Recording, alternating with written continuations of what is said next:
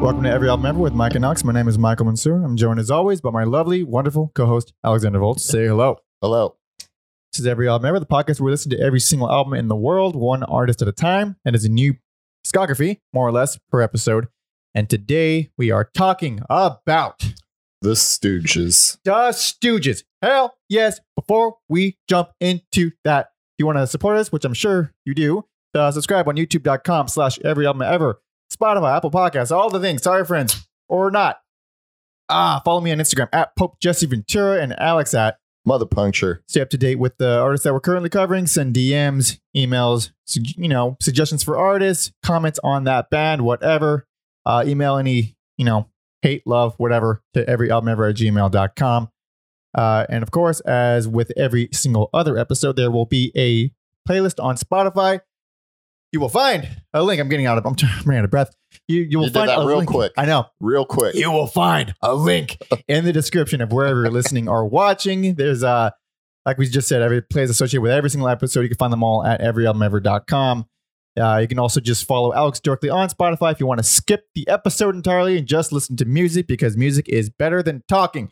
but okay, ran through the plugs. Thank Christ. We're done with that. And yes, before we get to the end of the episode, you're getting last song because we have the the unwritten rule of you get punk stuff, I get me- metal stuff. Tick, you're right. Uh, I just wanted to say fuck you before you throw me under the bus, I like you like I actually wasn't going to. like believe- like you did with Fugazi. So here's the thing: as much as I I, I love the Stooges, and believe me, Stooges are, are are attached to my soul. I was would actually not have done that. okay, okay. I think I honestly, if you if you all heard the Fugazi episode, I immediately said, "Fuck you, Alex. I'm taking last song." Fugazi is a special case. It's like Fugazi and I don't know. He he And- didn't even let me be No. a gentleman No. and give it to him anyways. I took that So- from him. So I took that from him. Uh, but also, it's funny that that Stooges would qualify as punk because they're they're pre-punk, but they damn near invented it. Damn, well, in essence, Yeah, like uh, if you read about them, they get the the proto punk label, Yeah. which you know, living in a, a post punk world, not the genre, but right? right. um, it's interesting because yeah, they're just they're punk to me. yeah, and uh, I always thought when I was younger, I would always hear uh, like little discussions about well, who the who the the godfathers of punk, who who really invented punk. It's like, how is that even a discussion? How is that even? Yeah, It's obviously Iggy Pop. It's Yeah. obviously the Stooges. That's how in the world is it anyone else? Yeah, and uh, so anybody who's new or doesn't know the Stooges, uh, you've probably heard of Iggy Pop. He's Yes. the greatest man who's ever lived. He's my father, uh, and he's a he's a beautiful soul. He's also uh, infinity years old, Yes. and he's never gonna die. Please don't die, Iggy. I don't want. I really like. I love Iggy Pop. I don't want him to die. But I'll, I will also say about the Stooges, it was interesting when I was getting into uh, punk rock, or you hear people complain about punk rock that it's like too noisy and too fast, and then um, I listened to the Ramones and the Sex Pistols, and I'm like, this is pop, this Pop. pop. Yeah. there's nothing wrong with it. No. And then like I feel like the Stooges, I was like they made being noisy and abrasive cool. very cool. They're technically a, uh, a '60s garage rock band, Yeah. Uh, but because their peers are like the MC5. Yeah, yeah, and they started you know late '60s, but uh, and, and this is so funny how quickly they they they go from being a, a '60s garage rock band to being just the Stooges, and like I don't know what else this is. this is just the Stooges. Like Yeah. just the way it's produced, the way it's presented. Iggy Pop being the most rabid vocalist of that entire era. Mhm. Like he's one of a kind. Like that, there was no one else like him. Also, I don't know if there's another band. Well, there probably is, but this is like one of the few bands where people are like obsessed with mixes. Like almost every album, you can find like minimum of two different mixes of the albums, and people will debate over, you know, which one is better. And Yeah. uh, I only have words about the what is that? I feel like is the most famous of those, uh, uh, which is the third album. yeah, Uh, that's like I have strong feelings. I think everyone probably agrees Mhm. on the, what a better mix of that one is yeah, because we'll we'll talk about it more. But Jesus Christ, there it's and it makes me think about because you hear about the Stooges and their early albums being on all like you know your favorite band's favorite band kind of shit that you know like Kurt Cobain citing Raw Power as like over and over again.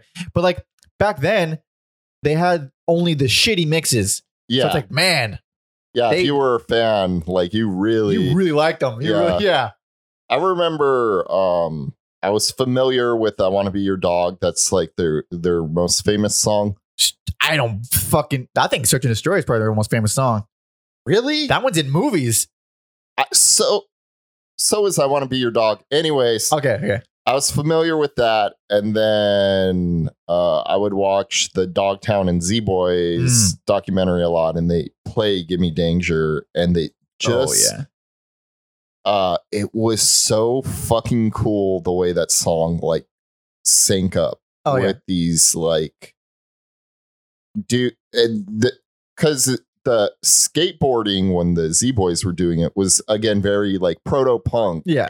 Like skateboarding wasn't this full on punk, No, no. punk thing, It would no. but it was. And so like, man, I was just like, yeah, I need I need to check out more of the Stooges. Yeah, and uh, so they they didn't get their due when they were around. They were No. dropped pretty quickly. They it was like a it was like a real big star situation, pretty much. Mhm. And uh, then they reunited many, many, many, many years later, many, many years older, and uh, with those early albums, each one sounds pretty much like a different band, which is very cool. Uh, but I don't know why. I, okay, like I, I like I have my favorites and, and, every, and everything from the, Mhm. the original discography, but I couldn't tell you why I like each one individually because they all kind of go against things that I typically like. I just l- happen to like them all Yeah, for different reasons. yeah. It's so weird, like garage rock, then this weird fucking jammy shit, then this rock and roll band. Like they're all, and it was all within like five years. It's like it's, the real quick. thing. It's yeah. real quick. So yeah. All right, so I feel like this is probably not going to be too long of an episode. Very short discography. They only have uh, five albums total. Uh, first album 1969, last album 2013. So you know what happened in between. A lot of space. A lot of space in between. Are you kidding me? You're gonna talk about these albums at great length. Probably. This is Probably. not. Yeah, we're talking about an hour thirty minimum here. Oh, you hear that? You hear that? All right, I'm calling it. All like right. Babe Ruth. Calling it fine then. Hour 10. Hour ten. All right. All right.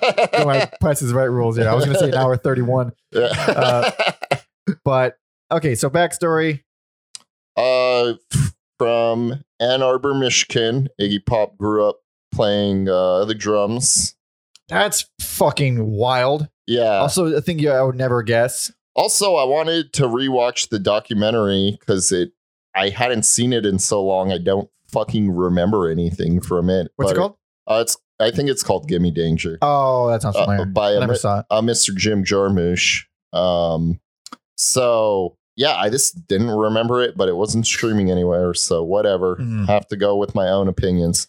So uh, Iggy, uh, for those who don't know, James uh, Osterberg. Yeah, I was Which is gonna try to say his his his government name. Yeah, I think it's Osterberg or Jim Osterberg.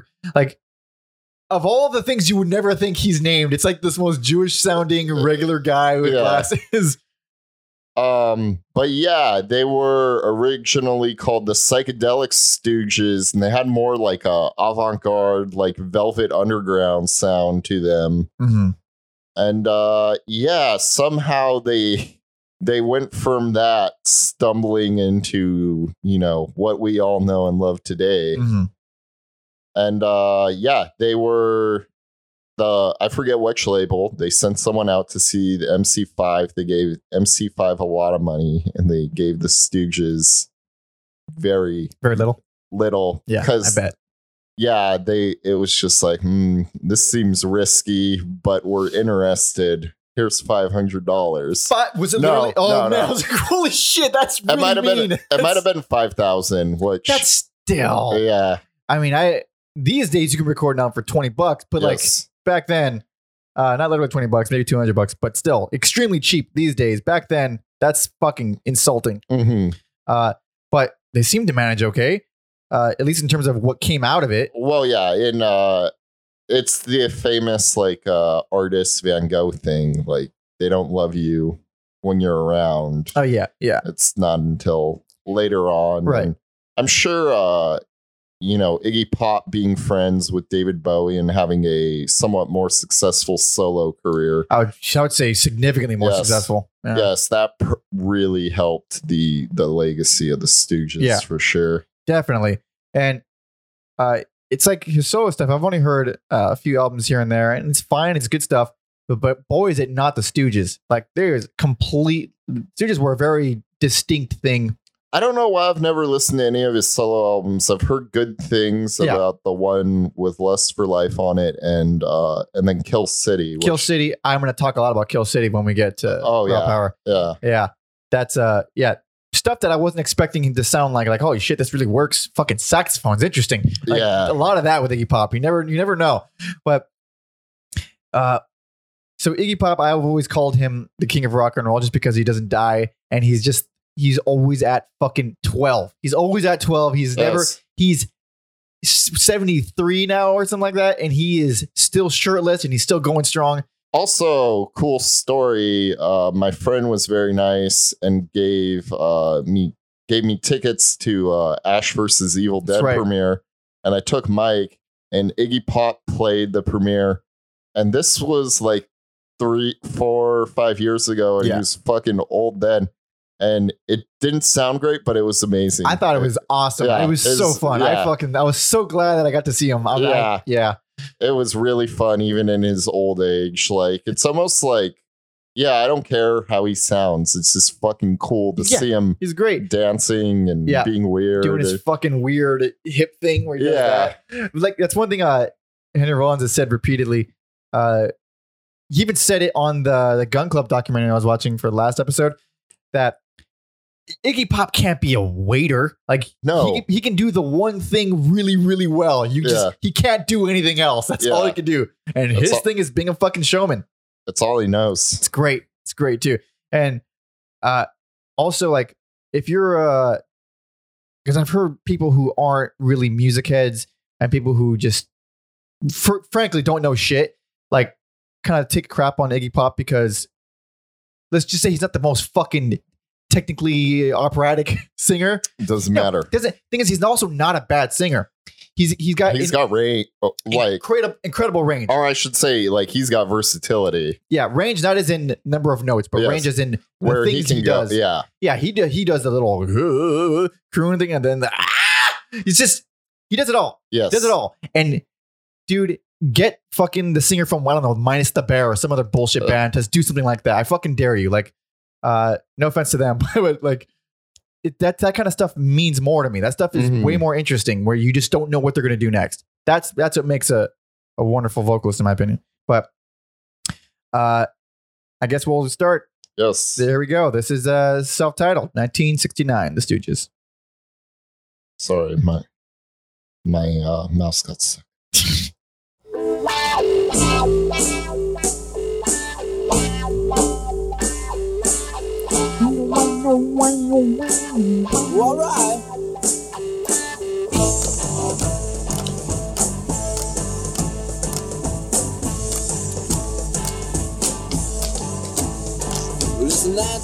yeah the the production with like the hand claps and Yeah. everything is just so so crisp Oh and yeah, yeah.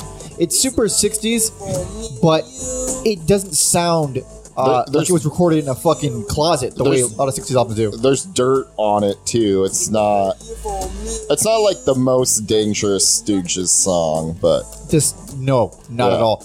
Also, lyrically, I want I want everyone to hear this next verse. it blows my mind, and it never will stop. I was 21. Okay, I didn't have a lot of fun. And now I'm gonna be 22. I say oh my and a, a boo hoo. Poetry, poetry. Last year I was 21. Now I'm gonna be 22. Uh, oh my and a, a boo hoo. Oh my and a boo hoo. he rhymed boo-hoo twice It's the this is the the worst album lyrically I think I've ever heard in my life. i get oh i disagree Are you kidding me? Hold on. First of all, that those are fucking hilarious hilarious lyrics. it's funny, but it it works for what the song is. That's Um, not the only song though. no, Real cool time. You want to have a real cool time? but compared to what we get later, Okay, fair enough. The thing is, later on, they're I don't think they're as bad. It's just that he's older, so it's like stupider. Here, he's clearly a kid writing what a kid would write because he's an idiot. Yeah. like, I. However, it is a great fucking album, but of course, good- it's it, yeah. Um, these first three albums are all all classic. yeah. I don't think there's a bad song on here except for "We Will Fall." Are you kidding me? N- Are you kidding me? I've never What liked it. I've Oh never God. liked it. Oh, I've look. always skipped it. Like I heard you humming it earlier. Oh shit! I'm getting a, an identity quick because I thought I knew you, Alex. I No. thought I knew you. I don't No. fucking know who you are anymore. I've never. If we, if that song was four minutes, three minutes, it's ten. It's it's 10. 10. It's 10 minutes and it just it's not cool. I think it's very cool. I don't think it's cool enough to go on 10 minutes. Okay, so I have problems with that song, but my main problem with the song is that it's track fucking three. That's insane. That's insane. You don't put a 10 minute psychedelic track uh, as the third track on an album where every other song is like 1969, Mhm. which is fun, fun loving garage rock. Well, I think the counterpoint or not counter, but like Ann is perfect. and is good. And Yeah. it's a great, it's a great ballad. But the reason why I like we, we Will Fall so much, first of all, I would have killed for it to be the closing track because I think Little Doll is whack and it's a horrible closer. But We Will Fall is like, okay, we're gonna make a psychedelic song, except we don't know how to do that. Yeah. So it's just weirdly drugged up, almost Eastern sounding, long drony. And I love the way Iggy sounds in there because it's the because the most of the album he just sounds like a kid. He doesn't sound like Mhm. Iggy Pop. Uh, and then there he started doing Yeah. and he started like, oh wait, what is he doing? This is kind of like the where he's growing into what we know him as. I like that. it's cool in concept, but uh it's just like it doesn't do anything different. It just goes on for 10 I think it's hypnotic and very cool. Shouldn't be track three though. That's it, it kills the pacing of the album pretty badly. and then you know who produced this, right? Oh, don't tell me. Don't fucking tell me. It's someone you hate. Someone I hate. Lou Reed? Close. John Cale? Yep. What? Yep. What? He did a great job.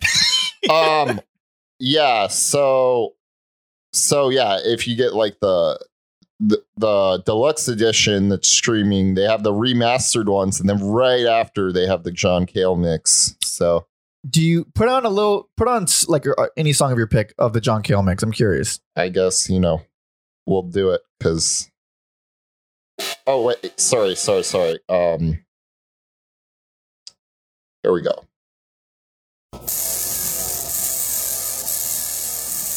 it's like muddier Oh, yeah, that's very fuzzy.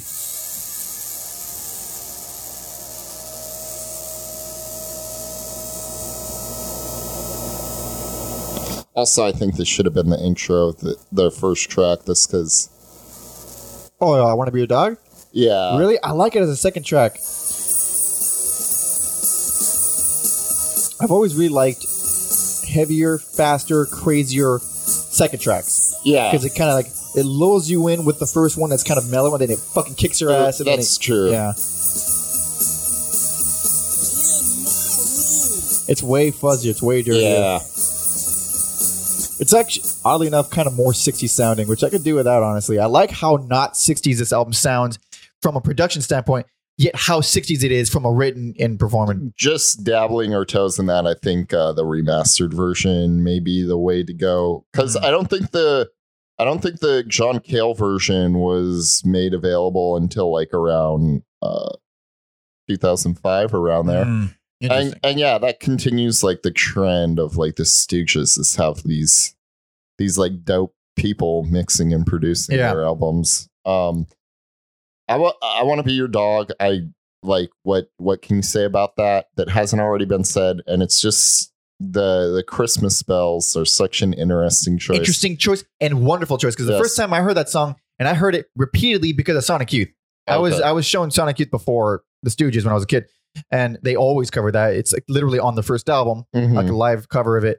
And I liked it. Like I knew it was a cover, and, and I knew that I liked the song fine. And then I didn't really hear like this whole album until I was an adult already. And I because I was I was showing the Stooges at a young age, but only like one album. Yeah. So I went back to this one way later, and I was very surprised that I like. I have no idea why I like this album so much. Mhm. On paper, it's everything I hate. It's the most generically like basic as shit garage rock. Like It's good. It's hooky. It's- like I know, but like everything about it is like, yeah, these are the, these songs. I don't think could be written today because they're so fucking simple. They're so basic and simple, but the way they're presented is like like you said, the Christmas bells, uh, and I want to be your dog, and also the fact that I think that guitar riff is Guitar real fun. the guitar riff is fine and, and it has the Christmas bells. The bass line isn't following it, and for Mhm. some reason, that's enough. Yeah. Like the the bass line just hanging on that root note gives it another the, another uh I don't want to say dimension, but kind of dimension.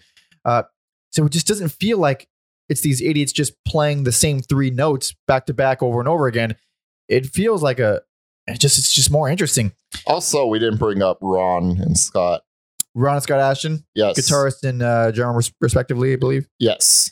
Uh brothers. So uh They how did they come about? um I didn't really get their backstory. I just I wanted to uh bring them up because it's like those two and Iggy are like Yeah, That's the the Stooges. Stooges. Yeah. Um, so I just wanted to bring that up because they're, you know, just as important as Iggy is. Very So, important. We're looking at the the the cover art right now. I they all look like the same guy. I mean, like which one? Who are the Ast- Where are the Ashetons? Are I'm they- gonna assume they're the two guys facing to the right because the other dude looks more like Iggy Pop.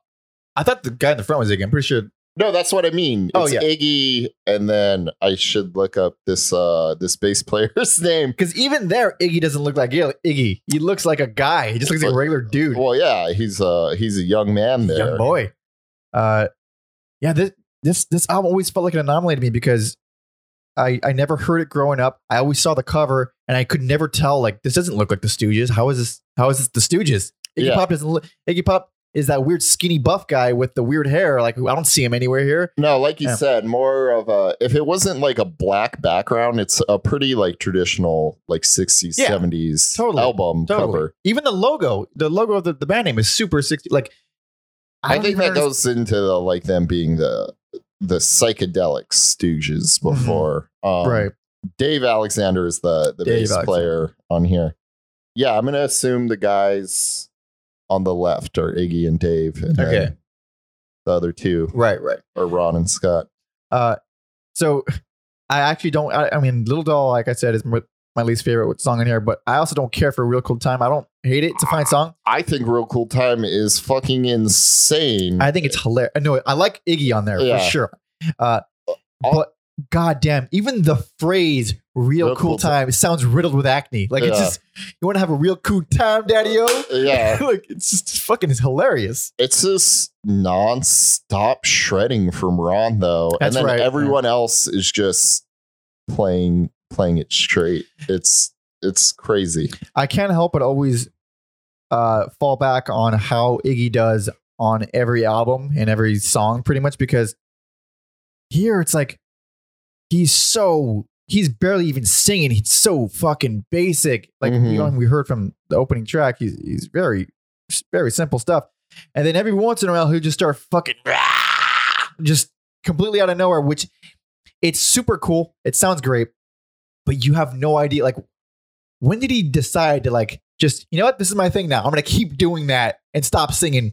I don't know, but bless him. I know because it's even on 1969 at the very end he starts screaming it. And was like, oh, this sounds fucking great. Why didn't he do this the whole song? Yeah, Uh, the same with uh, never. I'm, I'm losing it. I'm losing. Well, real cool time he does that shit too. yeah. But uh, everything else is just it's just some kid on the mic. It's I, can, I don't know how much more I can uh, reiterate that. Yeah. And then uh I guess the last one we'll talk about is no fun. I kind of like how how like monotone his vocals are. Yeah. But it's not a boring song. No, great song. And yeah, it's like um it's like a phrase you hear in real life. I have other songs like this, but yeah, whenever I hear people say it, in real life, the song "This Immediately" Yeah, yeah. goes goes to my head. That one and Not Right. Totally covered a million Oh, yeah. fucking times. Great songs. Uh it's it's actually funny to me how many of these songs I heard as covers before Mhm. the, hearing this actual album. It's just I don't I again I, I said this before we started uh, recording that Henry Rollins said he used he used this album as as like a neutral sound test for any new speakers that he gets because he's like because because if, if, if there's nothing wrong with the album if, if Mhm. it sounds bad it's the speakers yeah, all right fair enough yeah, that's uh, interesting because uh, I was under the assumption that when you get new speakers, you like work up. And this isn't like super abrasive, but there's still some like feedback and stuff. So like you start off with like uh some like Nina Simone or something, and then you work your way into the Stooges. well to be fair some of the more rockin' tracks you know no fun not right 1969 yeah, there was like no studio effects. They are clean, raw. These dudes are in the room That's with you, very crisp. Sounds May- great. maybe you just turn it down for the intro on I want to be your dog, and Yeah. then the guitar solo. Yeah, That's like the noisiest track on here, probably. yeah, yeah. And then stuff like Ann and We Will Fall gets really, really echoey. hmm But other than that, I can't believe how much I like how good this sounds compared to every other album from '69. It's just, it's just weird to me how clean it is. This may be the craziest fucking like one of the best albums we've given no accolades. to. Yeah, it's it's up there for sure. it's It's just a bit. It's just what the Stooges are. They're like they're one of the greatest bands that Yeah. ever existed, and that is only some bias. I'm only biased because like I went back to these guys as an adult and then rediscovered how amazing they were. So there's not that much bias. I swear to God. I can't believe I'm more punk rock than Mike and thought they were cool.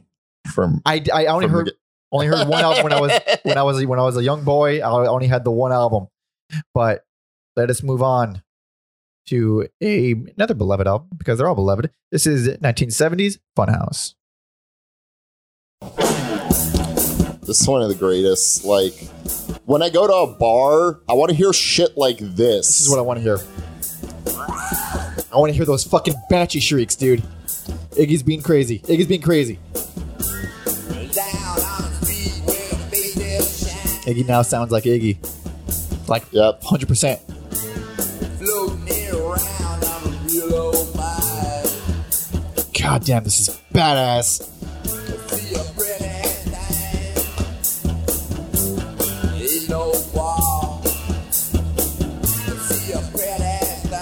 It's oh man, I love good sleazy Oh, rock and roll, and This- this is sleazy, grimy, oily, fucking beautiful. yeah. I love that production, man. It's so it has just an- the right amount of space. Iggy's produced exactly the way he should be. He Mhm. sounds like he's fucking screaming at you from the back of the room. Yeah,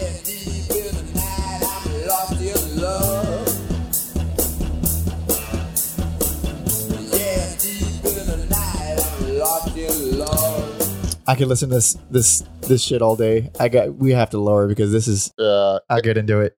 it's it's so interesting. It was like originally recorded like a a a like fancier production. Uh-huh. They had them in like different rooms, and they were like really trying to like play up the production. Uh band was like, "This just sounds like shit. We gotta, we gotta do it like we do it live." Yeah. and yeah, I don't even think Iggy. I think he just used like a traditional like live microphone. wow. like the kind of mics we're using essentially. yeah. Holy shit. Yeah. So uh, good on them to uh to like be like, no, we gotta.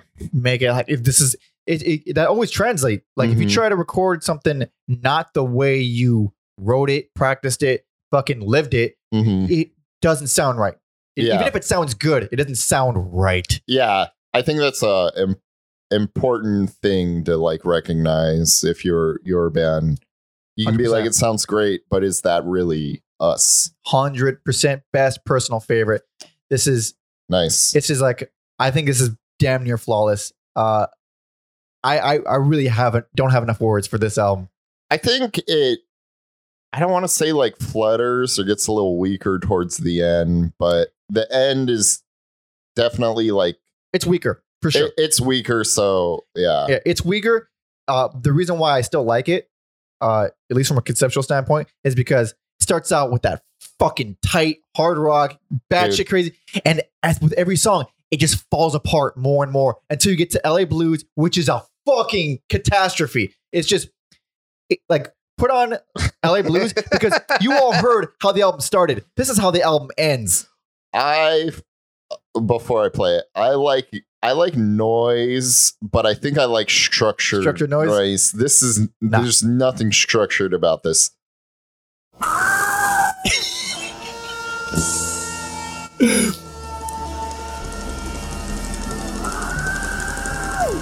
God damn, I love Iggy. It's Fucking cat noises, man. it's like when you go to a concert and they're doing the end of the song, yeah, but forever. but for five minutes. Five minutes. So this is the song, everybody. That's the song, and I get it. It's not pleasing to the ear. I get it. However, it's it's barely a song, but again, it every song, even uh, the title track, which I fucking think is great, really fun. It still falls apart like that. It has all these crazy saxophones in there. It's fucking really wild. It's super wild, but it falls apart, and it just keeps. It has this weirdly kind of like consistent trajectory, even though the album feels really chaotic. hmm I agree. There's this, you know, overarching thing because 1970 is almost like the bastard brother of We Will Fall. Are you, are you serious? Like, I, and the fact that I it like goes on for Oh, a yeah, while, yeah. and I think it's I think it's a better song. It's a classic, man. I fucking I love don't that think- song. I don't think more, or I should say, it's more like its cousin, where Uh-huh. I think there's similar aspects of It it. does go on quite a bit. and yeah. and then yeah, the longer 1970 goes on, the more unhinged it Yeah. gets, Yeah. and then it this feels like Funhouse and LA Blues are an extension of the- Right. But I almost wonder because the front half of the album is a rockin' good time, Front half is one of the best first half first halves of any album the and world. then they say let's bring in the saxophonist, and the saxophonist is amazing. Oh, he's great. I, I love it. yeah. Who's playing it? Um, let me look that up. But I almost wonder if it would work better if it was like the sax, uh, Steve Mackay. Steve McCann. Um, I almost wonder if if it was like, oh, we'll do like a hard rock song and then a saxophone song, and then if they like stagger them like that. But Mhm. that's more like a curiosity thing Yeah. than a, a complaint. It's- right, right. I remember reading a thing a long time ago. I don't know if it was the producer or someone at the label because they're they're on a lecture at this point. Um, that they originally planned on starting the album with. let me check real quick. I'm looking at the track list. I forgot. Uh, I think they wanted to start the album with, uh, with Loose, but then but then like the whoever it was said, you know what, started with Down on the Street, and then listening to it with that context, it's like, oh, Down on the Street is the the perfect best, opener. yeah. It's perfect as an opener. Uh, and dude, that first fucking half, man, like Loose is like the is a, once again a perfect follow up song. It's it's way more high energy. It's way crazier. And then T.V. Eye, Well, let me say about Loose Okay.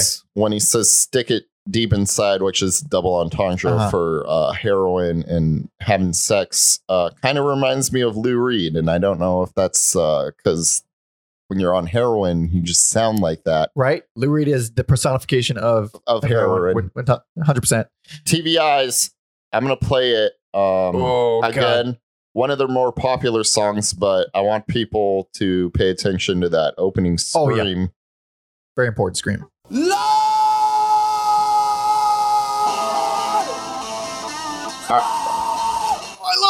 Love it. I love it so much. yeah. Um, God damn, this song is so fucking good. I feel like uh, our regular uh, talking point, Ian, Ian MacKaye, made a whole Mackay. career. Mackay.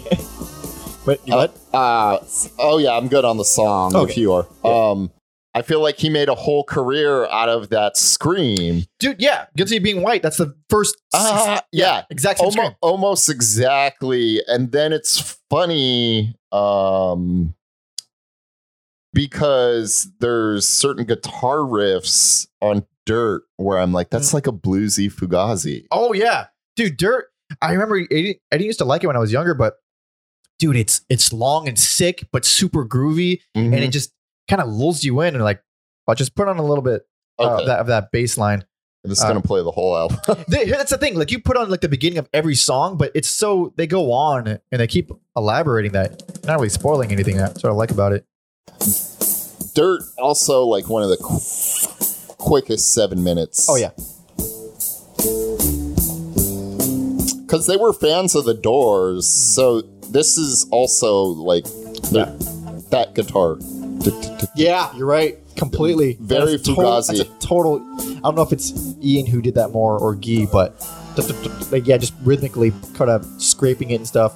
But this the Stooges like the Doors, and this is kind of like a Doors Yeah, song twisted into Yeah. a a Stooges song. especially with Iggy. Iggy's amazing on there. Like, God, I, I just love him because he like that's his way on that song of being subdued. He's doing a lot of, and then eventually he does his you know his fucking banshee cries. But man, we basically just ran through every every song. But I don't know, like this feels I it's so y- fucking consistent, man. you got to on these first three albums. I'm kind of glad they like re reunited. Yeah. whew, if I had to pick a worse album out Oh. of these three, it would be hard. But I think this might be my favorite Iggy performance just ever because he's so wild, but he's also still, I don't know, like he does more stuff later. He gets Mhm. more things in his repertoire later.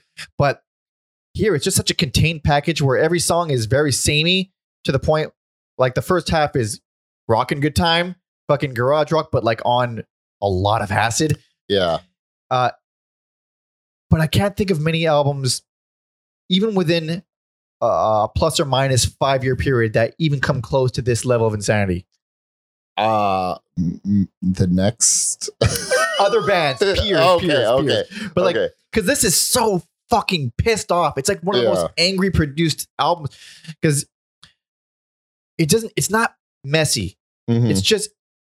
It seems messy because Yeah. nobody's, nobody's losing time with each other. no, nobody's it's it's falling apart. executed. Yeah, it's very tight, but it just sounds like a fucking clusterfuck. Mhm. Ah, And then, uh, so with the exception of Ron, the whole band became addicted to heroin. Oh, lovely. Oh, And then because of the heroin and, you know, not really like making it, because again, all these albums, critical and, um, critical and commercial. commercial failures. Of course, of course, because the world knows best, right? Yeah. Um, Christ, so man. yeah, they broke up. What they dropped from Elektra after this album? I don't know. I don't know the exact intricacies of it, but they broke up, and then um. So after breaking up, Iggy became friends with Bowie, and Bowie got him a new new record contract, and they wanted to do. It's so weird. They wanted to like still call it the Stooges, but with different musicians. And I think Iggy was just like, it's not right. So they bought back. Um, Da da da da da da da da. I'm singing that right. yeah, they bought back the Asheton brothers. Ron switched over to bass, but um, Uh-huh. But because they're on a different label, they're now Iggy and the Stooges. That's why they're Iggy and the Stooges. and it's very annoying on on Apple Music. Spotify got their shit together, Really? and this Compiled it, compiled it as it should be. dude. Apple fucking sucks, dude. I, we've said it a few times. This is it keeps happening. It keeps coming out. I'm about to fucking switch. just over because I think they just throw shit on there and it's very like a computer can't tell the difference. Yeah. Just overwrite it and say it's fucking going in here. Yeah. Like uh, this is the second time that we've lost our shit over Apple m- miscategorizing things. But on Apple, so out of the five albums, three of them are under the Stooges, and the other two are under Iggy and the Stooges. it's- Because why not? yeah. But the next one is under Iggy and the Stooges. This is 1973's Raw Power. Oh, crank that motherfucker. Sorry.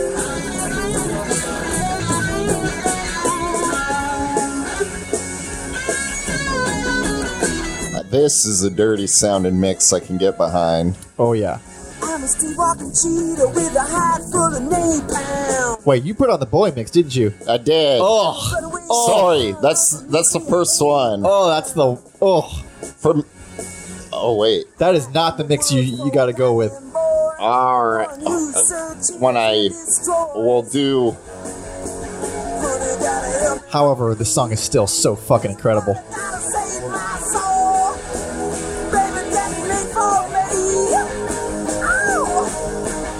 Also, Iggy sounds a lot different. Yes, he does. Also, the way Iggy mixed the album sounded very like inner. I think Bowie said he bought like walked in with like 24 track recorder Uh huh. and he just put the vocals on one track and then I think everything else on the second track. Bowie had no fucking idea how to mix, man. It's insane. It is a rough mix. So let's talk a little bit because I got a lot to say about this. So Mostly the mixes, honestly. yeah, so um personal best All right. Um, I just, man, I don't think there's any filler on this album. It's just noisy as hell. Uh, this, like, when I think of the Stooges and like what a crazy person Iggy Pop is on stage, cutting himself and fucking smearing peanut butter on his chest, Yeah. and I think he's Like a real vocalist. yeah, and I think he's had like gonorrhea like 13 times. I, that's probably fucking a low count of, of all the Maybe. STDs this motherfucker's had. That's a that's a real co- conservative. oh yeah, that's being um, very modest on his part. um, Look at this motherfucker. You tell me he doesn't have gonorrhea as we speak? but yeah, when I think of Iggy Pop and the Stooges, I think this. Yeah. this is man, and then um, for whatever reason, Ron slides over on bass, and they bring in James Williamson, an angel, an angel. a This- certified Dude, this guy is so interesting. madman. Insane dude. He is a mad scientist with the guitar. And He's an interesting guy. yeah, I But- don't know much about him personally. I'll, I'll tell you a little bit of, about him in a, in a second. But first, put on. I want you to put on back to back if you can find both mixes. I can. Uh, I pulled, so th- this I is how- pulled up the Iggy mix. Okay, so this is how much better the Iggy Iggy mix is compared to the Bowie mix. Am I playing the same song? No, no. What song? Uh, penetration. So first of all, let's talk a little bit about penetration because it's a fucking amazing song for one. Uh, Iggy sounds like a real predator on there. Yes. It's fantastic song. It's one of my favorite studio songs of all time. He doesn't have enough songs about fucking. He I does don't not. think. He does not. Look at the man. This dude fucks. this dude fucks.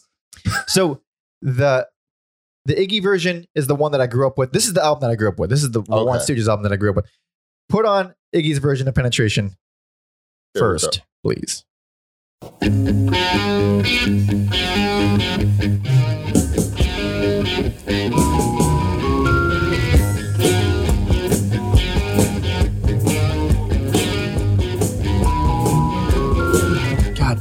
Great fucking hook, man.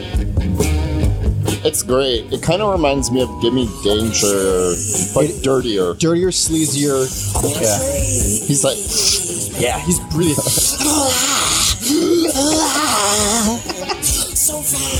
All right, now put on the Bowie mix.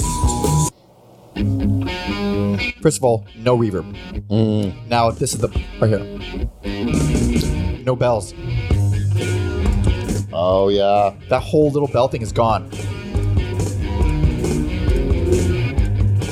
It sounds like it's recorded in the closet. Yeah, yeah, it's, you're it's right. significantly worse.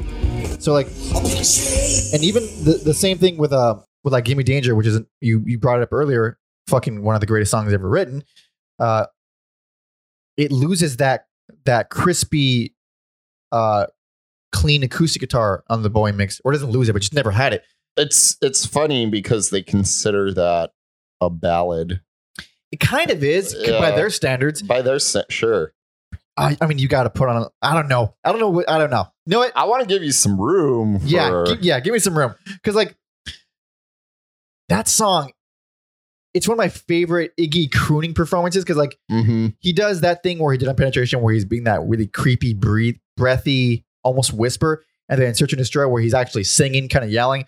Then in Gimme Danger, he does that that nasally croon, uh, where he's really heavy on the vibrato, really like. Mhm.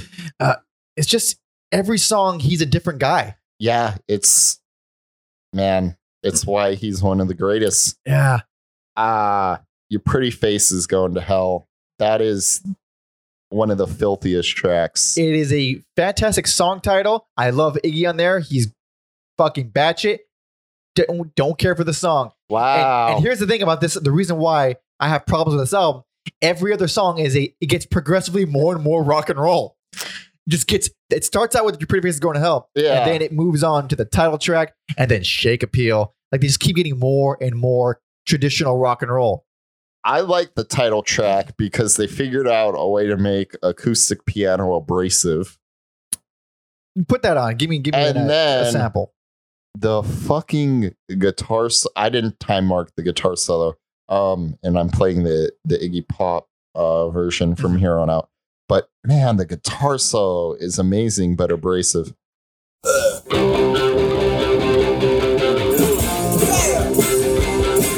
Oh yeah, you're right. Yeah, Dance to the beat of the living dead. Lose sleep, baby, stay away from bed. Rock power is shoulder, come a running to you. That's a great little hook, especially at the end there. If you're alone so the problems I have with the rock and roll songs is not that they're none of them are bad songs. Although I do argue that Shake Appeal is not great. Uh, I think Death Trip is the weak, weakest track, but I I don't think it's that bad, but like again, the same thing with the other ones. It's that the highs on here are so fucking absurdly in the clouds that Mhm. like a, a fine, fun rock and roll song doesn't come anywhere near to fucking I Need Somebody. sure. That song is sexy as shit, dude. Yeah, I want to fucking blow Iggy after that one. It's insane. Like, so for that track, I don't. uh It's probably not that much better, but on the Iggy mix of that one, his voice is ear piercingly Mm-hmm. loud. It's like I don't know what they they crank the highs or something, but it's just it hurts. It's too loud, and uh sounds pretty shitty. But his performance is strong. The song is really great. It's like the other acoustic quote unquote song, but it's just really I don't know. I don't. I, I really hesitate to use words like seductive and sexy when I'm talking about Iggy Pop because it's fucking gross. But that song is fantastic. That's what I feel. yeah, I'm uh you know, maybe this one I'll uh I'll I'll do a deep dive into into the mixes. Okay. Okay. Cuz yeah, I Bowie, I think he did it in one day. He was not given the Bowie's credit. He was not given Uh ample time to how high was he? I don't think he was. Really? Yeah, like um Iggy said it was done on like an older board, like something Elvis would record on. Mm-hmm. He said it was a cheap studio. Huh. That's one thing about uh I would say both mixes. This entire album does not sound like it was recorded in one studio, one session. It Mhm. sounds fucking mismatched. Every single song sounds like a different, not just a different band, but sounds like a different entire setup because of how like some songs sound really cheap and really kind of abrasive. And then you hear shit like Gimme Danger where it's fucking crisp and clear and beautiful. It's just like, did they have more money on some songs than others? I don't understand. It's very interesting how like that can happen when it's in I think it was all recorded in one studio. But yeah, it's interesting how you can do that with the power of production. You can do a uh, whole lot. Dude, we sound great on these mics because of production. these are not, this is not expensive equipment. yeah. But uh, so to talk a little bit about James Williamson, that was awesome. He's great. Good Yeah. guitar player. Huge, wonderful addition to the band. I Mhm. think is a pretty objective statement. This guy, I seen, I've seen interviews with him like, as an adult, like later in life, later in life, and I think he had like a very, very successful career working for Sony, interesting. like as like an executive or something like that. yeah. and which is which is wild to begin with. And then I don't remember who the interview was. It might have been one of those uh, Noisey interviews. You know, Oh yeah, yeah. I forget the guy's name. He does one. He does interviews with like really, really good and underrated guitarists. He did one with like Dean Ween, uh, St. Vincent, and all that stuff. or Annie Clark, whatever her real name is, and um, he did one with James Williamson, and this dude goes into his technique, quote unquote, and his technique is using fake press on nails.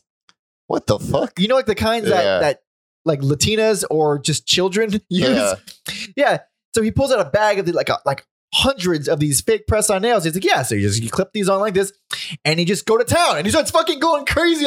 like Man, it's what, just the wildest thing I've ever seen. I've never even heard of that. what a thing to think of. Yeah. And my question was like, you couldn't have been doing this in the 70s. Like, did they have fake press on? I may probably disco era. And But- was he? I don't know. I don't know. Oh, okay. But that's even funnier to me that he may have discovered that as an elderly man. like, that's such a fucking. You're right. It's a great visual. Yeah, that's better that he discovered it late in life as an old man and not a crazy punk rock guy. Yeah. But he still sounds great. He has this really uh, distinct. It's like sloppy, but he's not. It's not because he's bad. It just seems like he's just can't control his own hands. Mhm. It seems it's just really fast. It's really fucking lick heavy, uh, and it's oh, it's dirty. It's one of the dirtiest guitar tones I've, I've you know hear in this this entire era. Uh, wonderful, wonderful dude. I and- love it. So talk a little bit about Kill City, the album that the Iggy album that he did. Mhm. Uh, I think it was like recorded around the same time as this, or maybe probably after, a little bit after. And it, but it wasn't released till like '77. And that album, it has that really shitty, uh, you know, early '70s production where it's really mono. Uh, there's no real dynamics. It all sounds like a like a flat wall. But that album, Kill City, I highly recommend it. It's really good. Uh, it's doesn't sound anything like the Stooges. Uh, there's like it's really heavy on saxophones. Uh, it kind of it has a lot of maybe what like uh the title track here and maybe Shake Appeal. It has like a lot of that kind of styling, really rock and roll heavy.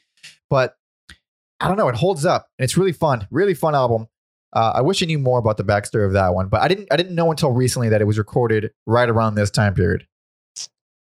I'm looking at the wiki page. It says 75. Seventy-five. 75 That's when it was released, or was when it was recorded? when it was recorded. Recorded. Okay, so it was after. It was much after this, but uh, and then, uh, yeah, surprise, surprise, they broke up because of heroin again. because of heroin. Oh boy. Oh boy. And then, yeah, Iggy did things like Kill City and had his solo career, whatever. Long, lengthy, nice solo career. He, he had uh, songs on cruise commercials, Yeah, Trainspotting, train spotting. Yeah. yeah. all sorts of all sorts of things. Um, Asheton Brothers is kind of kept their heads down. Didn't do anything else. Kind of this. They probably did stuff, but nothing like. I don't want to say of note because it might be cool. I've never Right, but it's nothing that's come up repeatedly. Yeah, so um and then fast forward to 2000 oh man, I didn't write it down. The reunion. Um not even their reunion, Iggy is recording an album called Skull Ring. Oh, was it 2003? it might be. And yeah 2003 and for some reason in that album he decided to uh do some songs with the stooges with mike watt on bass. Oh, hell yeah! which sounds like a dream It Um, sounds like a dream come true. Really. and i i listened to the stooges songs uh, we're not gonna do like a proper skull ring thing but Yeah. they're okay Mm. they're okay they're nothing to write home about Yeah. if this you, you it kind of gives you hope Yeah. Gives you hope. yes so but it's like also a weird thing that they did reunite completely. So it's like it's the original lineup, but with Watt on bass instead of uh, Dave Alexander. Yes, and um, yeah, it's interesting to me that it was for an Iggy solo album and not a Stooges album, but Mhm. they were like, "Hey, uh, that's uh, well, because Dave Alexander died in Okay. '75, so um, Oh, I didn't know that. Uh, so yeah, you can't really bring him back unless you want to put Ron on bass and do James Williamson. Right.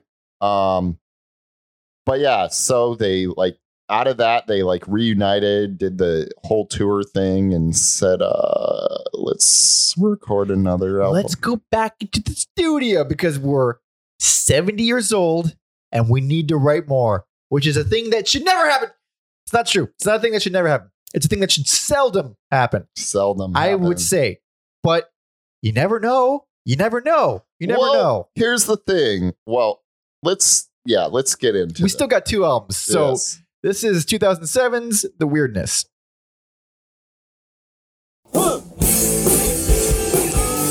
and this song is like this song's on Skull Ring, where you're like, it's okay. Is it?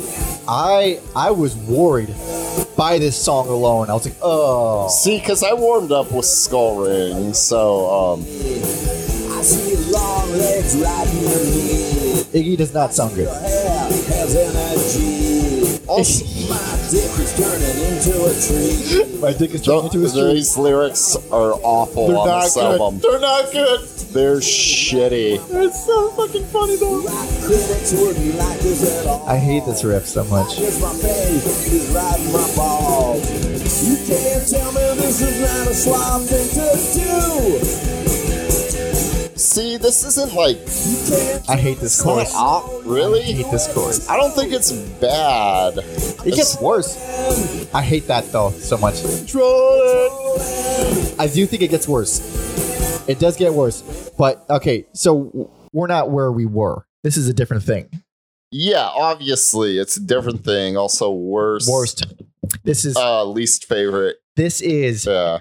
spectacularly bad. This is This is spectacularly bad. I should also say, adding on to the the dream lineup, like ooh, the Stooges Yeah, with Mike Watt, Mike Watt is probably my favorite bass player of all time. and I was so excited for this lineup. produced by Steve Albini. You can tell by the drums. It, the drums sound fucking awesome on here. Yeah, this should have man, this should have been a home run, but the next two songs Oh boy. Oh. spectacularly bad. Oh dude. This this almost got me excited by the end of it. I was like, I can't believe how bad this is. I don't even think uh In Space by Big Star was even rem- remotely close to how bad this is. Yeah, I don't so many things don't hold a candle to how bad this is. And I fucking I think this is one of the greatest bands that, that's ever existed. And to put out something this upsetting is Oh. crazy. um talking about awful lyrics uh she took my money he says well i never fell for the power of titties or the pussy with disease which is a lie It's a complete lie. it's a lie Listen, man, we've all fallen for no. Iggy specifically. Ju- ju- well obviously yes he's disease ridden and then on the next i'm jumping the gun a little bit he has a song called double, Double Ds, d's, yeah. where it's talking about how much he loves titties How much you can't resist. so it's just All right, listen, I'm not. I don't think these are well-written uh, products of the soul and his beliefs. These are just these are just. Garage rock kids- kids are- lyrics. yeah.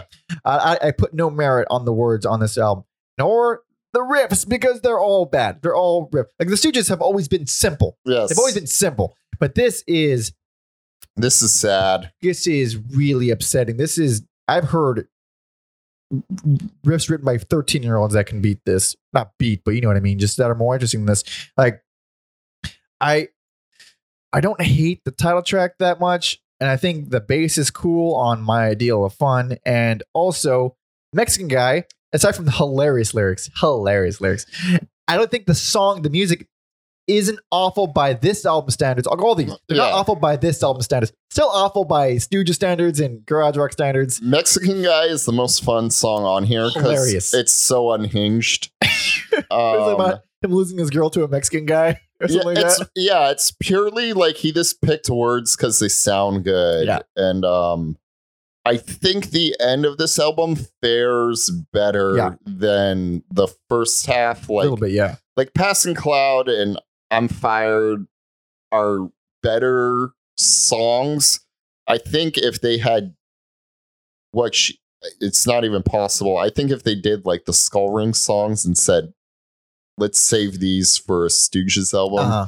instead of your out, and they did the Skull Ring songs with the end of this album, I think it'd be an okay album Mhm. instead of an awful Right. album. the thing about uh, about Pla- uh, passing cloud i like that i think that main riff is solid and i think the, the saxophones are really good but boy do i fucking loathe the rest like Yeah. i hate it. And it's like it comes on I'm like okay all right. It's it's already too far into the album for it to save anything but at least this is fine. And then the song eventually turns to shit. I'm like god damn it man. God damn.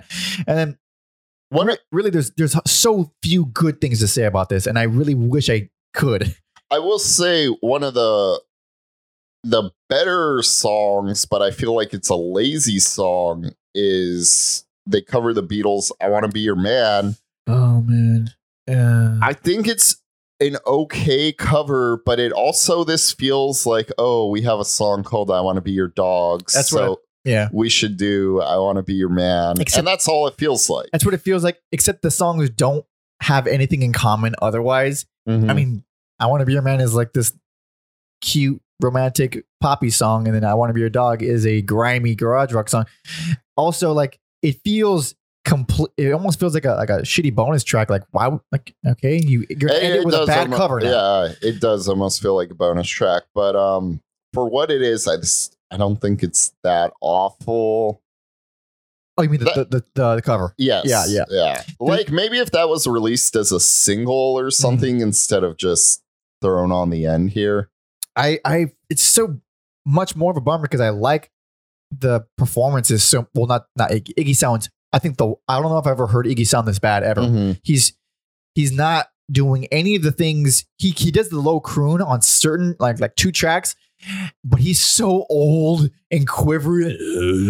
I like. I I really like those. it makes me laugh old- and it's better. man- I really like those old man Iggy Pop vocals. objectively it is a lot better than what he's doing on every other song where he's Hmm. like he's almost trying to do stuff that he did on search and destroy and fucking you know your, your pretty face is going to hell.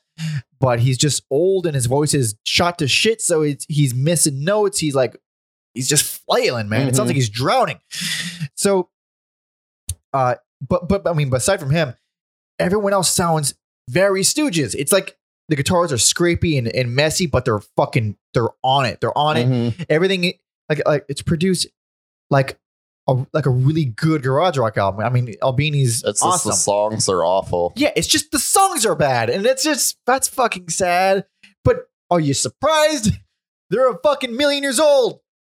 I disagree. I was gonna say something, but I'm gonna save it for. I'm gonna say I'm gonna try to kind of tie it together on the next on the next album because Okay, yeah, I don't want to.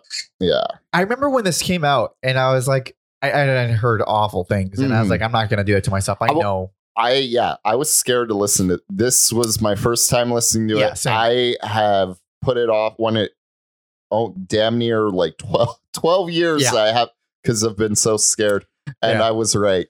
yeah, yeah. Unfortunately, and unfortunately, everything that I, all the really horrendous things that I heard weren't even, weren't exaggerating in the Yeah. slightest. It is that bad. It is that bad.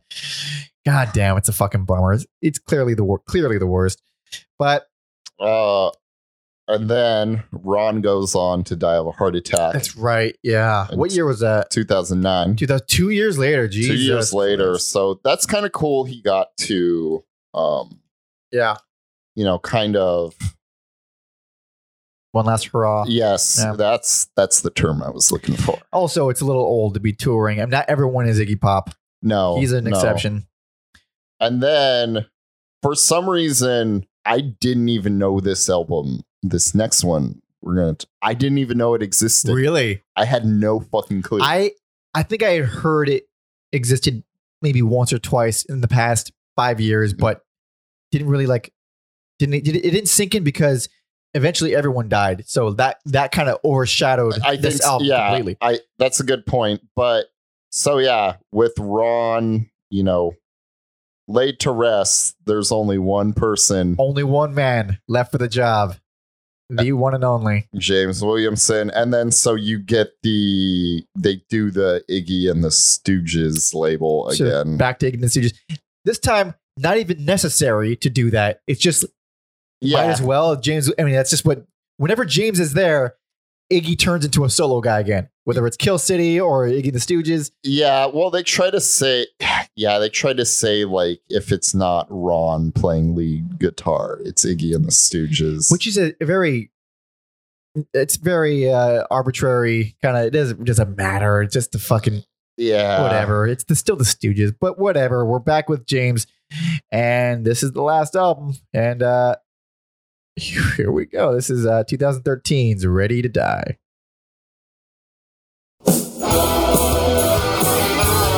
I think this is infinitely better than anything and everything on the weirdness.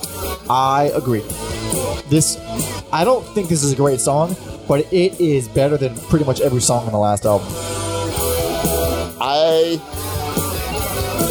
like this album a million more times than I thought I would. A million A million more times. So Iggy sounds a little bit more like Iggy. Like he's he's doing uh, double tracking vocals, which I hate. Uh, but it is objectively the way to go when you're as old as him. Yeah. Yeah, he's doing the low croon for most of this album. I think I think this album is the album people wanted. Really, from the last one. Given I don't know if we'll see how it's viewed maybe like 10 years from now. Okay. Um I don't think anyone would call it a classic.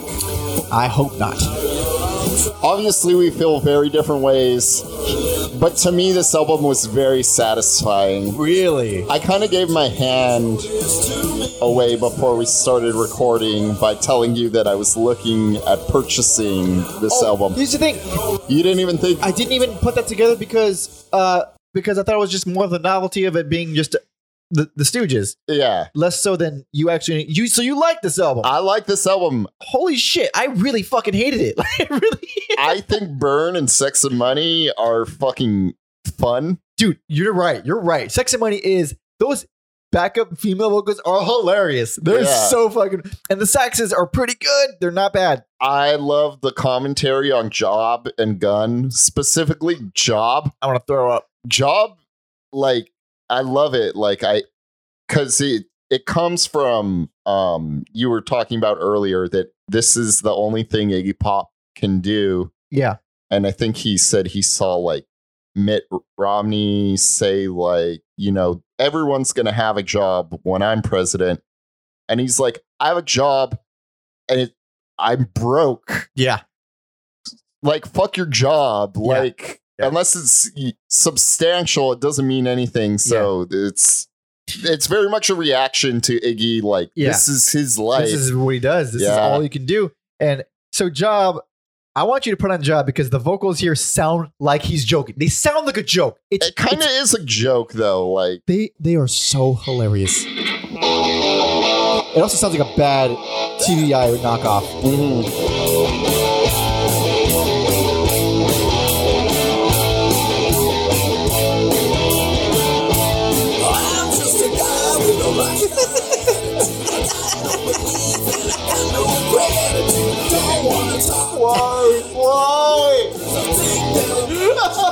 i think it like totally works as like this this Oh this satire like i'm a diseased riddled Old man. old man who only knows rock and roll. Like, I get that. It's just so fucking funny. I think Gun is one of the most hard to sit through songs I've heard. really, It's so fucking bad.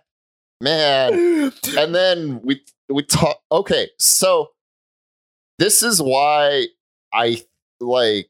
I'm for old man Yeah. Iggy Pop is because of this album, and then post pop depression, what she did with Josh Homme from Queens of the Stone Age. When, when, when did that come out? Uh, let me look it up. But if you guys haven't heard post pop depression, it's one of his like. Even though I haven't really listened to his solo albums, it's amazing, Really? especially for like old man, old man stuff. I want to hear that. um, that came out 2016. Okay. That's Uh, interesting. I never heard I hadn't never heard of that. I'm a, I'm a begrudging Josh Homme fan. Like Yeah, I like I I've- like I I've noticed. Yeah, I, I love what he does, but I don't want to like him. I wish Mm-hmm. I didn't like him. I think he gets too much praise, but I can't deny some fucking album. Dude, so I think it's deserved. But I, I know, so- I know. so yeah, just off yeah. post pop depression and this album, uh, and even though you don't like it, but I think these two albums show old old man Iggy can do can do it. So I have two stories. Well, one story and then a, a comment. So one story about Josh Homme. Uh, I I dated this girl and she was like in, you know, music business kind of stuff. And she hates Queens of the Stone Age. She has like good taste in music, but she hates it. I'm like, how do you, how do you fucking like all this good shit, but you can't appreciate that they were like objectively a good rock band? She hates them. So interesting. so she hate hit them that much. And then when Like Clockwork came out, uh, which is my favorite Queens album, It's great. it's a great album. Uh, when that came out, uh, one of the, the people at the label they had uh, they had to show her company uh, like a like a pre pre screening. Like they, they- her Sure, company had yeah. she had to sit down with her entire company to listen to it before it came out. Mhm. So the guy, it was so apparently under wraps. I don't know if I shouldn't be talking about this, but whatever. We don't talk anymore. Um, that uh, they the guy couldn't trust the mail, so he had to fly over with a copy of the album to sit down in the room with them to listen to the album. Holy shit. And it was like this big deal. And she hated the band that much. She's like, I don't fucking care. So she's in this boardroom listening to Clockwork beginning to end with this with all these execs. And even she was like, that one wasn't that bad. Like, like, you fucking goddamn right. You it's a great album. but that was my stupid little Josh Homme Uh. story. But the reason, uh, uh, the second thing is uh, Iggy's old man voice. Uh, Unfriendly World is like it's this novel acoustic ballad. I think it's super goofy, but I really appreciate it. I need you to put it on because Iggy sounds like he's ten thousand years old, and Yes, it he is is. it is the most wonderful, hopelessly old sounding thing I've ever heard.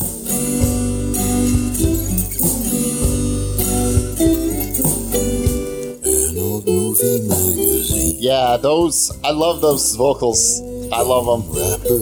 Here's my question: Could a voice get any closer to my ears? No, it's right- right there. they're right in there. It's right there, and that's why I love it. it's tearing up my mind. Plastic snowflakes and veneer. Holy shit, man, that is so old. I don't know, it works for me. And then the other ballad, which is for Ron, is The Departed, Oh yeah, which I like. I like The Departed a lot. you know what? Uh, I thought kind of like the one we just put on. I thought it was his Iggy's voice was like super distracting because of how old he sounds and how close he is, or how close it's mixed. Uh, but it, it's like such a cowboy song with lap steel, and it's it's super odd for a Stooges song. It doesn't It make any sense, but it's fucking nice. It works. It's nice. It really works. yeah. Um, and then an interesting song, I think, is "Beat That Guy." I, I, was going there next as well. the uplifting female vocals Come with, out of fucking nowhere. with the big drum sound. like, it's like there are all these angelic vocals come out of like it again. It's super western, uh, Mhm. uh, Ennio Morricone kind of Yeah. style. Where it's like that's like a, that's not a Stooges thing. That's odd, but it's yeah, fine. it's got like a western vibe to it. Yeah. Um, and then we talked about how ridiculous Double D's, dude. It's fun though. It, like Uh, you know that that song. It sounds like it should be in Kill City. Okay. those are the kind of saxes that are all over Kill City, okay. which is another funny thing because you know, And then James they brought back uh, Steve Steve Mackay. Oh, same dude. It- Sounds like it. Sounds just like it. I'm assuming he's the one who played on Kill City. pro- I'm gonna Google it just to double check, but uh, it certainly sounds just like him. but uh, yeah, this album I thought is a nice little surprise. I don't think, you know, we'll see how people feel about it a few years from now. But um, I Uh, think just quick side note, it actually wasn't him on Kill City. It's a guy named John John Harden, which is completely unexpected. But go on. Um, yeah, I think if they had done this album instead of the weirdness, it would have. I think it would have still been received harshly, but not even As harsh.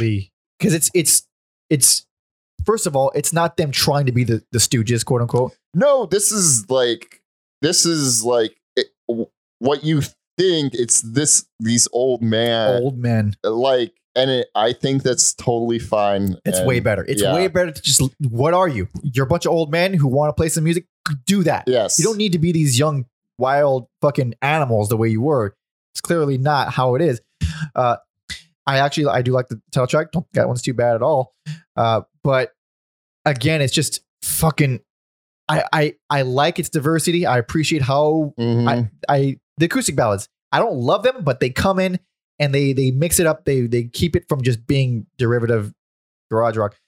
But still, I fucking would not choose to put this on again. I I, I can't. oh man, yeah. I'm I, surprisingly, I'm gonna listen to this. I can't believe it. for some Wild. reason. Never know what to expect in this fucking show. I wasn't expecting this either, and like I said, I didn't even know this album existed until Right, now. right. So, um, I still think like, why couldn't it? I mean, I guess it's like the bit of the little bits of purist in me, where like they had a perfect discography. It was short, was but it was perfect. And then they come in with these fucking stains. God damn! yeah, It's just like this one. While it is better than the weirdness, it still probably should have been an Iggy solo album. Like yeah, I think it may have like been received better as an Iggy Yeah, solo album then, too. yeah, than a band with like such a legacy as the Stooges. Like, Mhm. but And- again, who gives a shit? And you know, ultimately, And then very similar to his brother, Scott died a year after this year after, of a heart attack. dude, man. And then like props to Iggy and James because they're like those two guys were the Stooges. It doesn't make sense to So they just called it quits. yeah, they're I mean, that's that's how it is. they're like the Stooges are are dead. Yeah. Like yeah, Iggy Pop is Iggy Pop. He's not Yeah. the Stooges, which is a wonderful thing to to really uh, embrace. Uh, well, period, embrace period, but especially with- that he's so old now, and he's like, yeah, what? You got nothing to prove. You got nothing to prove. yeah. There's very few bands that really do that, where they they just say, "Oh, we lost a member. We're done now." We're and the one that comes to mind immediately is Sun City Girls. I don't I don't think they reunited. I hope not, or else I just on my own point. I'm gonna Google it as we speak. Have you ever heard them? I have not They they have a massive discography. It's a super experimental band. Really, really like a lot of it is really good stuff too. Um, but, but, but no, yeah, they stayed broken up. Uh, really good stuff. Really interesting, wild. Not for everybody. Not for everybody. But the the drummer died, and they said, "Okay, we're done. There's no there's no more Sun City Girls. Yeah. one person's gone. That's it." that's And- great. and it's actually I highly recommend. I'm gonna look up the name of it because I'm forgetting. Funeral Mariachi is their their last uh, studio album. Gorgeous album, amazing album, haunting, and you hear on the album how minimal the drums are because the dude was already getting sick and is already like dying. Oh, interesting. so it's like when you put that into context, it makes a really good album even more kind of devastating and beautiful. yeah. Uh, Sun City Girls, great band. Everyone listen to them. But uh, Stooges, yeah, they called it quits. Everyone died. Uh, but Much like David Lee Roth outliving Eddie Van Halen, oh, I know Iggy Pop, the one who should have should have died, a billion times over. out, How in the world, man? outlived them all. It's like your only your only option is to go uh to to turn your gauge up to, to 20 to to outrun death. Yeah, Yeah, you're because like if you're just if you're fucking up your life or you're going a little bit too like you're not you're not going full in with your drug use and your insanity, then you, death will catch you. I don't get it, man. David Lee Roth, how the fuck did you outlive Eddie? God Dude. damn. Or Ozzy living Dio. It's Oh yeah, it's great. almost un- it's just kind of unfair if you're looking at it from a you know just Like- by the numbers Yeah, standpoint of like- how you live your life. like I lived my life the right way. There is, that's goes, to show you there is no right way to live anything. Just just do what you can while you got it, uh, which is really kind of sad to think about. But fucking a man, still Stooges, uh, undeniable band. first three albums, classics, and Yeah, anyone who enjoys heavy music, I think you have to. you can't Yeah. deny these out. You're just a liar or you're wrong. There's just those are just the two options. But recap, quick recap. Personal, uh, best, raw power, worst, least favorite, the weirdness. And best album, personal favorite, Funhouse. And same. Weirdness is definitely the worst. My God. It's so weird how a band, uh, how- not a band, but like how an album can just miss everything that hard. with such a we're still dwelling on it. I know it's just such a. it was such a the blow. stars align. You got Mike Watt, you got Steve Albini, Yeah. the you know the Asheton brothers are back. yeah, is- but whatever. We still have the greats. Anyway, whatever. Thank you so much for listening and watching. This is a fucking fun one. This is this was now. Uh, what we clock in at, Mike? We're cl- oh, we, we're clocking in. Uh, we are clocking in at one twenty, right between your call and my call. So Price is Right rules. Price is Right. You win. no, Price is right. You win because Yes. because it. No, no, wait. You win. No, I win because you yeah, went over. Yeah, You I went went over. I went All right. over. So I guess uh, sure. Then damn it. Uh, but what the hell was I saying? Uh, yeah, yeah, yeah, yeah. This is a, a band that I I've been wanting to cover for a long time, but it just you never know when the right time is for a, a big band. But fucking, it doesn't matter. Numbers mean nothing. We're just gonna cover it when we cover it. Somehow, That's not true. You love numbers. I do love numbers. I'm fucking. You, I'm you neurotic as shit, dude. Spit it specifically did it because it was episode 70 and there was 70s back. Sixty. Or, or sorry, It's sixty.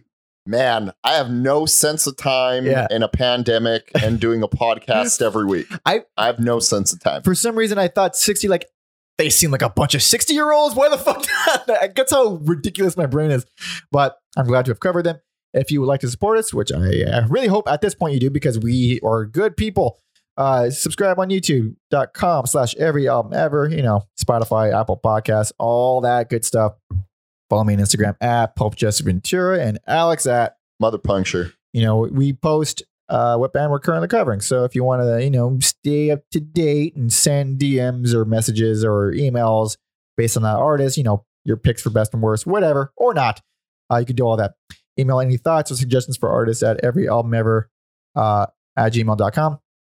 And there will be a Spotify playlist. Uh, there should be a link in the li- description of wherever you're listening or watching, along with every other episode uh, at everyalbumever.com yada yada yada. Share clips tell friends. That would be very nice to grow and all that stuff. Subscribe, review. Did you say that already? Yeah, I'm I- saying it Well, again. the reviews like, fucking you know five star rating on itunes or whatever the, it, i don't care. I mean i do care. I do care. I care more about people engaging and listening and you know uh you know i care more about the quality more than the quantity that's a thing that i tend to do with all of the stuff that i make but I'm going to fight these algorithms. I'm going to figure out a way to put them in a robotic human body. I'm going to fight these algorithms. oh you're just gonna beat them up I'm going to beat them up. yeah, I just do a couple DDTs. uh, Sweet chin musics. hell yeah! But uh, it's because Alex so graciously handed me last song. I I was thinking about. it. I was like, I don't. Is this gonna be a hard one? It's not gonna be a hard one because in my heart of hearts, I know it's got to be "Gimme Danger." Uh, yeah, hold on. Sorry. This fucking. Take your time. Yeah. So, thank you so much for listening and watching, everybody. See ya.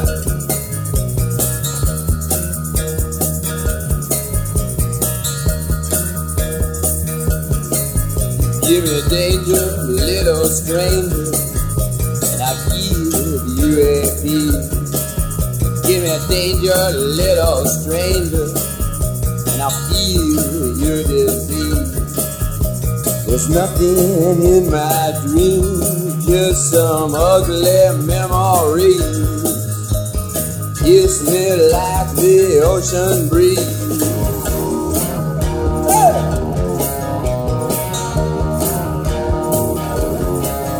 Now if you will be my lover, I will shiver and sing. If you can be my master, I will do anything. There's nothing left alive but a pair of glassy eyes. Raise my feelings one more time.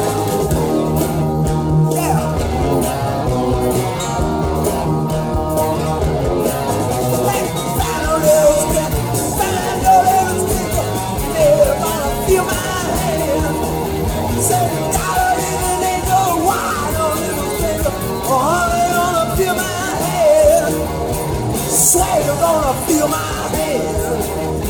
I swear you're gonna feel my hand.